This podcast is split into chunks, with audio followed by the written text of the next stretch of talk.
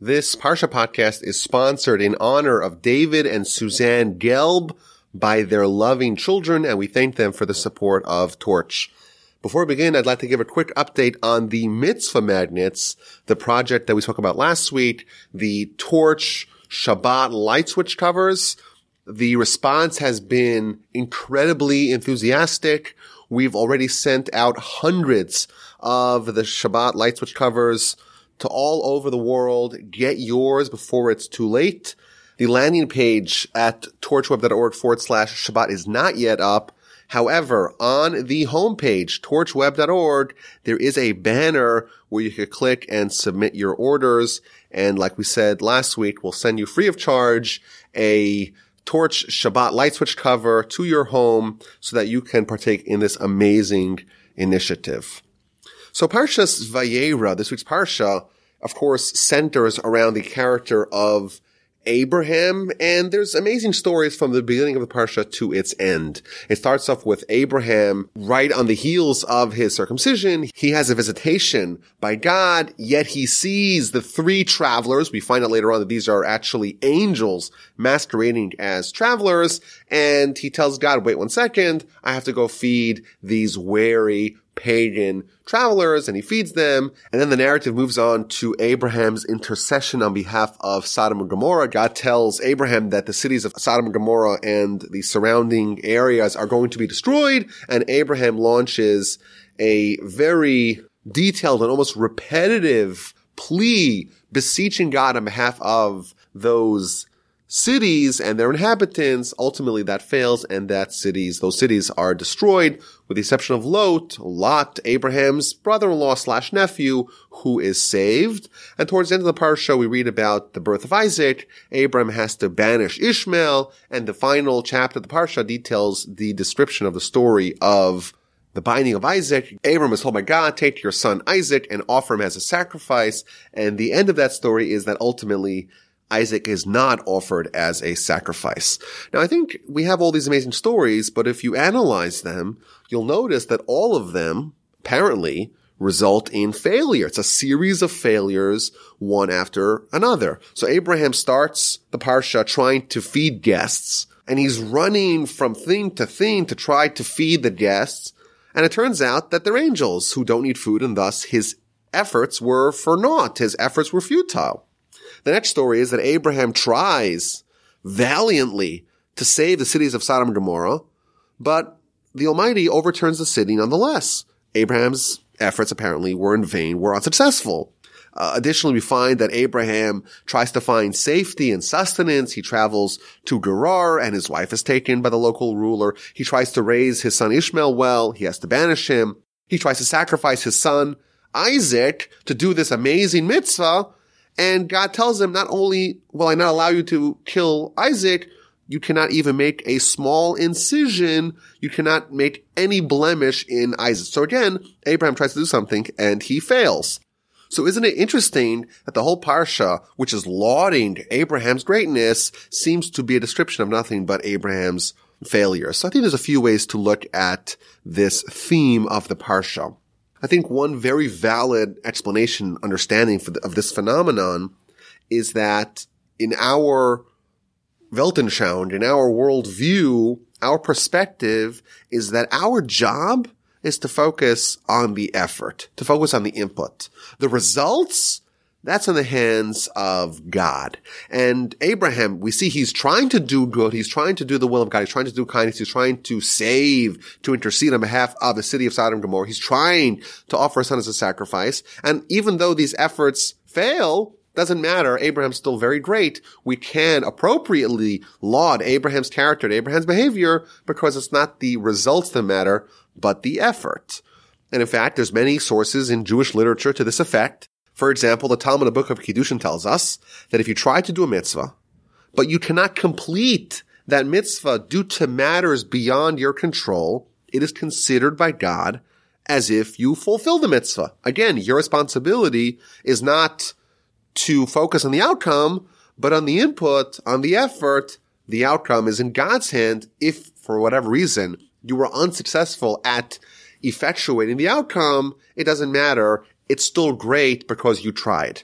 Similarly, the Mishnah tells us, Lo alecha malacha ligmar, it's not your job to finish the job, but conversely, you are not free to shirk your responsibilities. You cannot say, I'm not going to try. Your job is to try, but ultimately the result, the conclusion, the outcome, that is not in our hands. That's in God's hand. That's a very valid way to understand this theme, the Parsha, that Abraham is focusing on the effort, on the input. He's trying, and that's why he's so great. And that's why these stories are salient.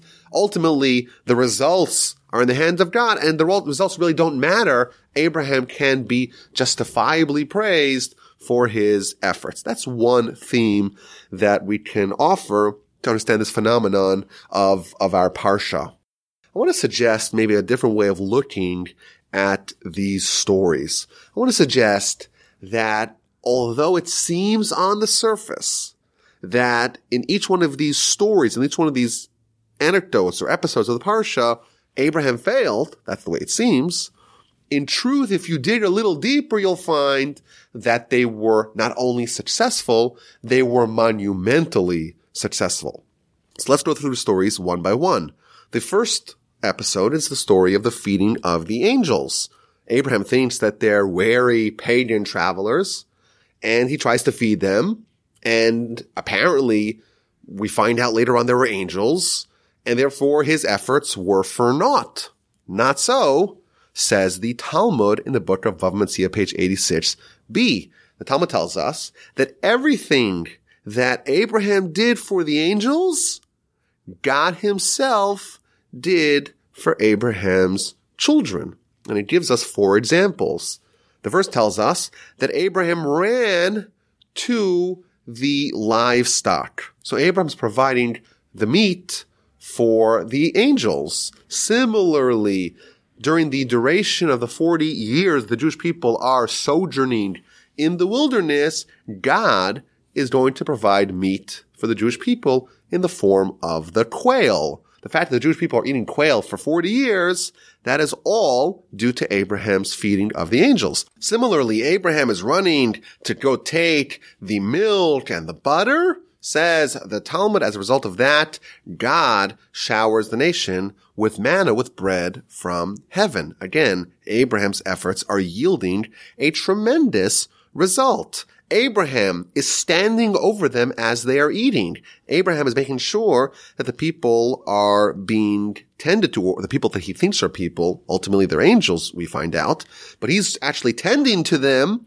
tending to their needs, being a very gracious and helpful host. Similarly, the first time when the Jewish people are left without water, and Moses is told appropriately to hit the rock. Of course, there's an episode later on in the book of Numbers where Moses is told to speak to the rock. Instead, he hits the rock and that one ends up poorly. But the first time in Exodus chapter 17, the Jewish people are left without water. Moses is told to hit the rock and God is with him, just like Abraham was with the apparently weary travelers. And finally, the Talmud tells us that Abraham accompanied them when they left. He walked them out and accompanied them along their journey. Similarly, God accompanied the Jewish people and for 40 years, the Jewish people are in the wilderness and they're always surrounded by God. By day, of course, they're enveloped by the clouds of glory, and at night they're led by a pillar of fire. So again, the Talmud's telling us that while on the surface, when we read the story, it seems like Abraham's efforts are for naught, ultimately his descendants, millions of his descendants, for tens of years, for 40 years, in the wilderness, they're going to be spiritually nourished, so to speak, by the deeds of Abraham. These actions were actually quite successful. In addition, the Midrash tells us, and this is a long Midrash, that records three times that the angels protested the actions of God. God did three different things and each time the angels protested. Number one, God created man. Angels said that's a terrible idea. Number two, God gave man Torah. Angels thought that was a terrible idea. And finally, God dwelled in the tabernacle amongst humanity. And for a third time, the angels protested and they objected to God dwelling in the tabernacle. In the Midrash, this is the Midrash in Tehillim and Psalms in chapter 8. The Midrash gives us a very long, very fascinating dialogue as to the back and forth between God and the angels at these three distinct times when God created man, when God gave man Torah, and when God dwelled in the tabernacle. And it tells us that when God gave Torah to the Jewish people, the angels protested and they said, you shouldn't give the Torah to mankind. You should give the Torah to us. After all, the Torah is holy and we're holy. The Torah is pure and we're pure. The Torah is life and we have eternal life. As opposed to humanity, they're not so pure, they're not so holy, and you know what? They don't really live. They have death, they have things that happen to them that seem to fly in the face of Torah. And the Midrash gives the various responses or the various opinions as to the response of God to this claim of the angels. So for example, the Midrash tells us that God gave them the following answer in the form of a parable. There was a man who had a son, and the son, tragically, was missing a finger. And the father sent the son to go learn a trade. But unfortunately, he chose a trade that you need all the fingers for. And after some time, the father comes to inspect the progress of his child. And it turns out the child was not able to learn that trade, that craft. So he goes to the craftsman who he hired to teach his son, to teach his child this craft. He says, I, I, I paid you to teach my son the craft and you didn't do a good job. So the craftsman responded, well, this particular craft, this particular trade, you need to have all your fingers.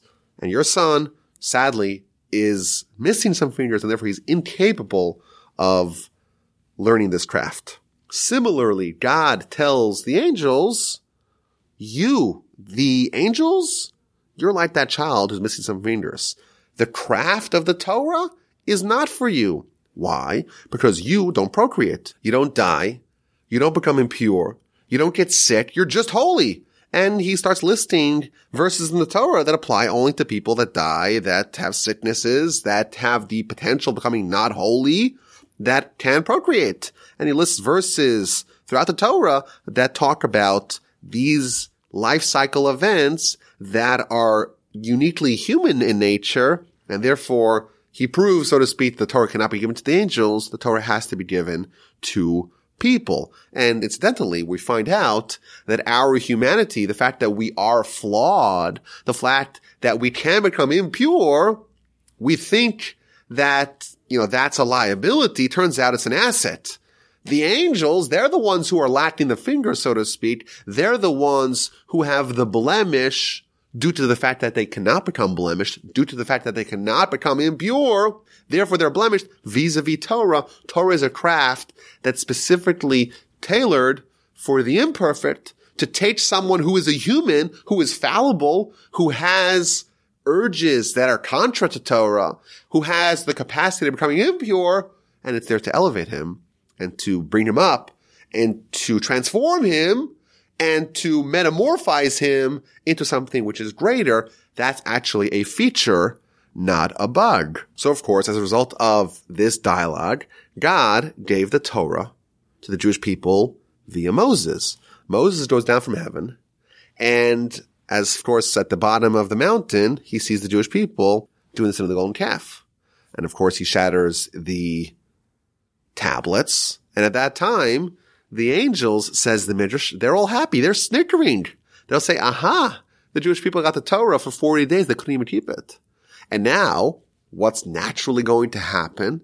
The Almighty will come around and he'll give the Torah back to us. And God, of course, calls Moses up to the mountain a second time to give him the second set of tablets. And the angels, they say, wait a minute, doesn't it say in the first set of tablets, didn't, didn't you tell the Jewish people in the Ten Commandments not to have another God, not to have a foreign God? Didn't they do the golden calf? Shouldn't the Torah be revoked from the Jewish people? Shouldn't they lose the tremendous treasure of Torah? So God responded. And I mentioned this in the previous podcast. God responded, Oh, you want to suggest again that the Torah should not be given to man, because after all, man, man sins. Man disobeys the Torah. But it should be given to the angels? Are you so perfect? says God. You're not so perfect. Remember the episode of Abraham when you angels were sent down to masquerade as people. What did you eat? The verse is clear. You ate milk and butter and beef. And we know, of course, in the Torah, that combination is a toxic combination that we cannot eat. And in fact, compare that to a small child, a small Jewish child. He comes home. This is all in the Midrash, by the way. He comes home and his mother gives him some bread and some meat and some cheese. And invariably the child will tell his mother, no, today I learned in school that the verse tells us that we cannot mix milk and meat. And the Almighty is in effect telling the angels that the most basic rudimentary law of the Torah you could not keep when you visited Abraham. You ate the milk and meat together. And as a result of that, the Almighty gave Moses the second set of tablets because the angels had no rebuttal to God's claim. A very interesting, fascinating midrash but we could definitely say that the Midrash is revealing that this first episode of Abraham feeding the angels, this ensured that the Torah will always be ours forever, despite our flaws, despite our shortcomings. That in effect is a cause for us to have the Torah and the episode of Abraham feeding the angels and the fact that we get the detailed menu, they ate non-kosher, that actually ensured the Torah would not be extracted from us and given to the angels. So again, we see the same theme. What seems to be a story without any success actually yielded tremendous benefits for Abraham and his progeny and his nation that he spawned. We have the 40 years of being fed in the wilderness and we have the Torah being maintained in our hands despite our sins, despite our shortcomings. Let's move on to the next episode, the episode of petitioning God on behalf of Sodom and Gomorrah. So, of course, Abraham says to God, maybe there's 50 righteous people in the city. Maybe there's 45. Maybe there's 40. Maybe there's 30. Maybe these, maybe there's 20. Maybe there's 10. It's a very long dialogue described in our Parsha. Amidst the dialogue in verse 27 of chapter 18, Abraham apologizes almost to God and he said, Behold now, I desire to speak to my Lord, although I am but dust and ashes. Abraham tells God that I really, it's inappropriate for me to pray because after all, you're God and I'm nothing.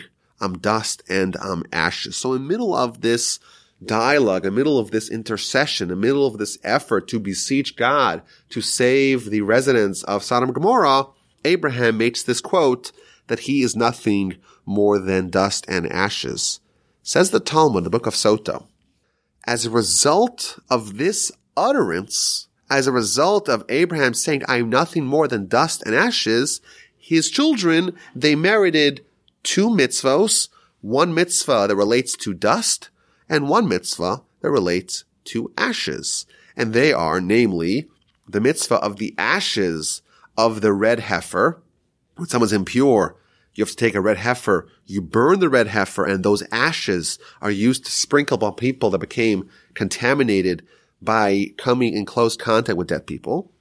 And the dust of the sota concoction, when there is a suspected adulteress when we don't know if she actually committed the sin of adultery, part of the process that's described in the book of Numbers is taking a little bit of dust, mixing it with water, and that is given to the suspected adulteress to drink to clear up whether or not she did in fact commit the sin of adultery. So that's what the Talmud reveals to us in the book of Sota, page 17. So we can say quite simply that yes, maybe Abraham did not manage to save the cities of Sodom and Gomorrah, but he did manage to extract, so to speak, from God two mitzvos as a result of his interaction, his prayer on their behalf. I want to maybe suggest that it's not just random that these two mitzvos were given to Abraham to his descendants as a result of him praying for Sodom and Gomorrah, there is an intimate connection between what Abraham's trying to do and between what these mitzvos do for his descendants, for the Jewish people.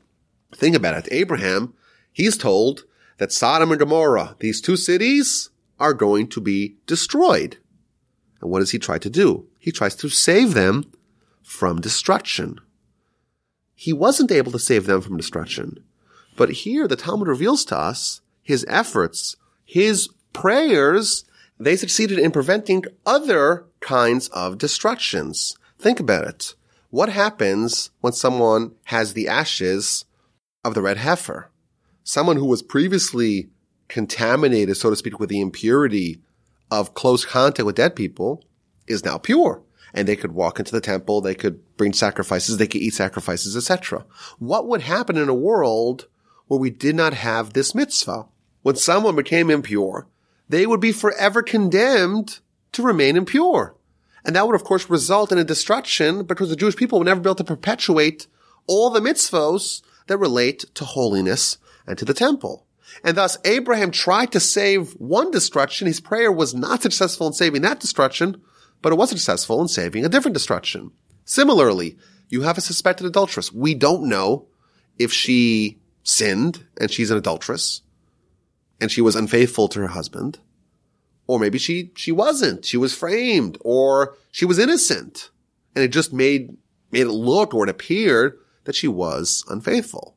And we have the potential again of a marriage, of a union, potentially a family being destroyed.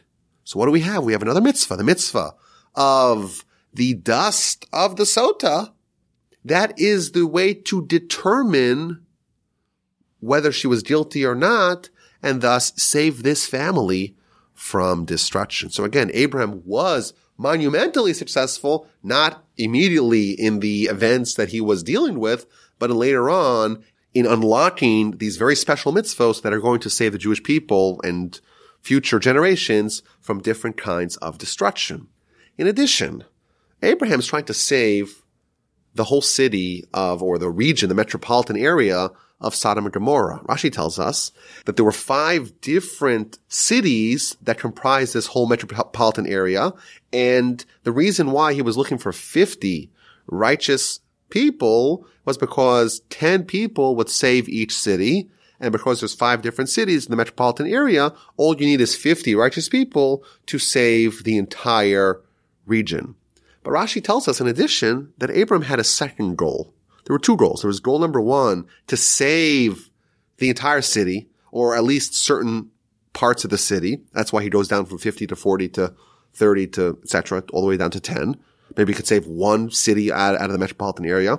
But in addition, Rashi tells us that there was a second aim. There was a second goal that Abraham wanted, even if you could not save the wicked together with the righteous, i.e. you'll have 10 representatives, 10 righteous people that will save the whole city, maybe you could also save the righteous people themselves.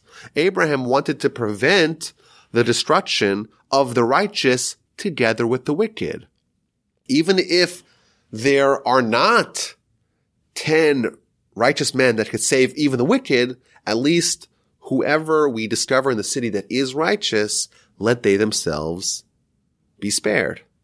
So was Abraham successful or was it a failure? Well, we could say that the first effort, the first aim to try to save even the wicked in the merit of the righteous, that indeed was fruitless. Why? Because the cities were in fact overturned. The wicked people in the city were destroyed. But what about the second effort, the second aim, the second goal of saving the individual tzaddikim, the individual righteous people in the city that Abraham was successful in obtaining? And in fact, his brother-in-law slash nephew, Lot, together with his two daughters, his wife, of course, she became the pillar of salt, but Lot, together with his two daughters, they indeed were saved and because they were deemed righteous, they were spared from the destruction. And then we find that there is a whole follow-up to the story. Lot's two daughters, they assume that the whole world's destroyed. and there's only one man left in the world, and that's their father. And in successive nights, they sleep with their father and they become pregnant. And one of them has a son named Moav, and one of them has a son named Ammon. And we know, if you zoom out and look at Jewish history, Moab from the tribe, from the family, from the country, from the people of Moab, emerged one of the great heroines of Jewish history, Ruth. Ruth the convert, the great grandmother of King David. King David, the founder of the Jewish monarchy, the forebearer of Messiah. So if you zoom out of the story, it seems like if you read it, there was a total failure. Abram tried and tried and tried and tried and was unsuccessful. But when you dig a little deeper, you find that not only was he successful, he was tremendously successful because Abraham managed to secure the salvation of Lot, which begot Moab, which begot Ruth, which begot David, which will beget the Messiah. So here's a description of, of apparent failure that actually, when we dig a little deeper, we find is a tremendous success because we discover that the Messiah, the messianic line, the Davidic line, the line of the monarch of the Jewish people is being saved here as a result of Abraham's efforts.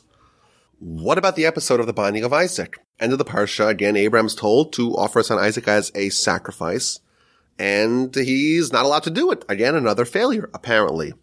And of course, we find out without even much digging that this episode was tremendously successful because it earned eternal exculpation for our nation. For example, the Talmud tells us that every year we blow the shofar, the ram's horn, to evoke the episode of the ram that was eventually offered as a sacrifice instead of Isaac. And we're going to earn atonement as a result. Rashi also tells us that the name, the Hebrew name for the knife that Abraham brought with him is a ma'acheles, which is etymologically related to the word ochel, which means food.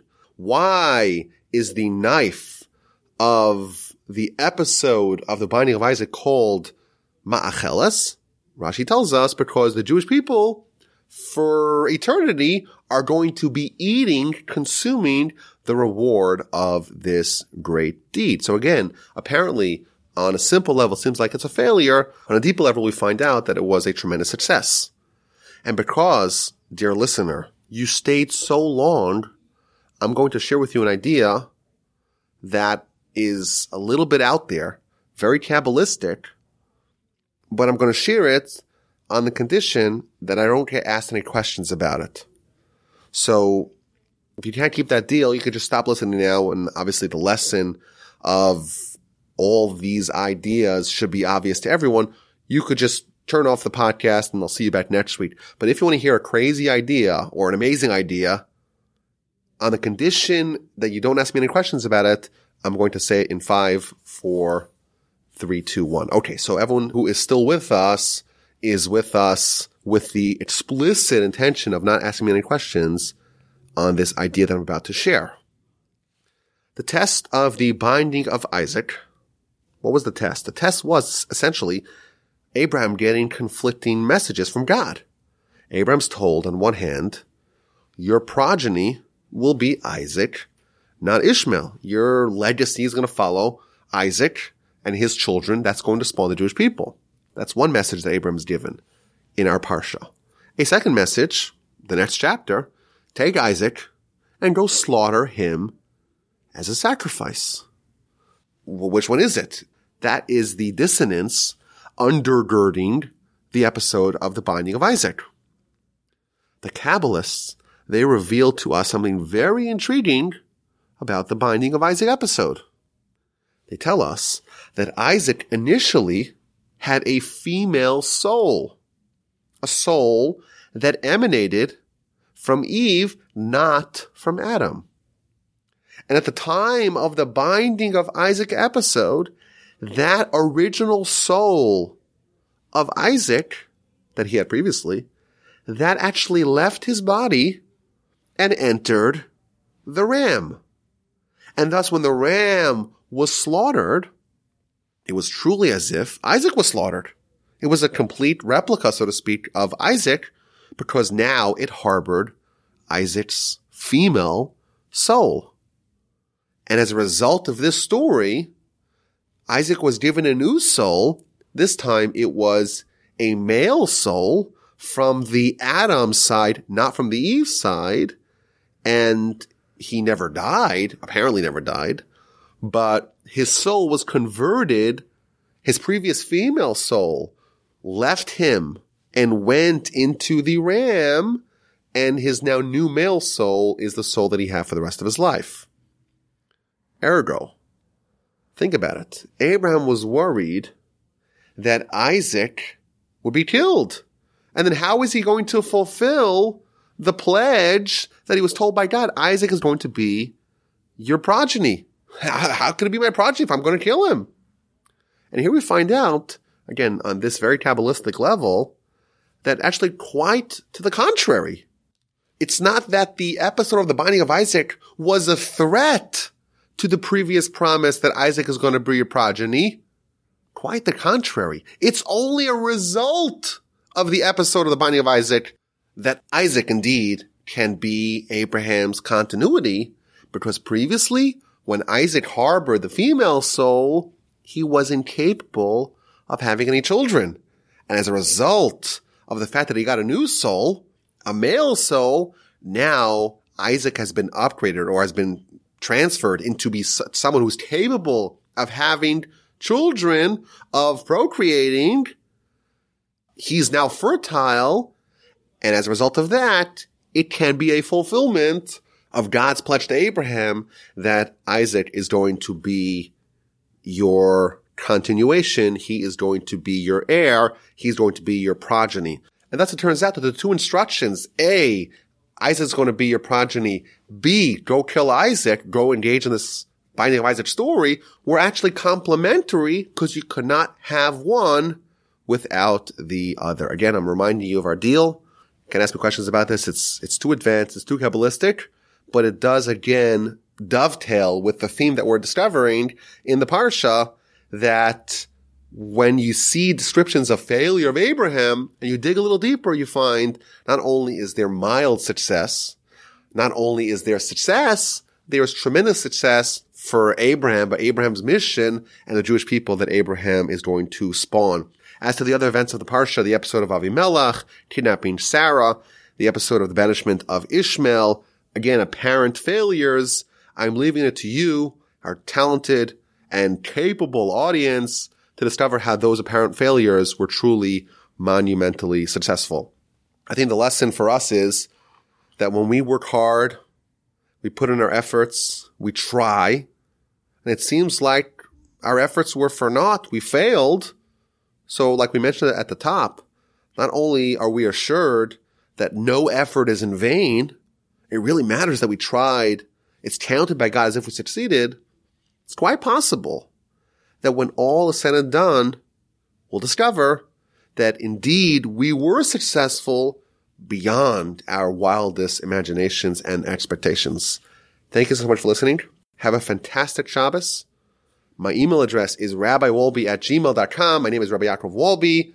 I work for Torch in Houston. If you have not gotten your mitzvah magnets yet, visit our website, torchweb.org. I'll see you, please God, next week.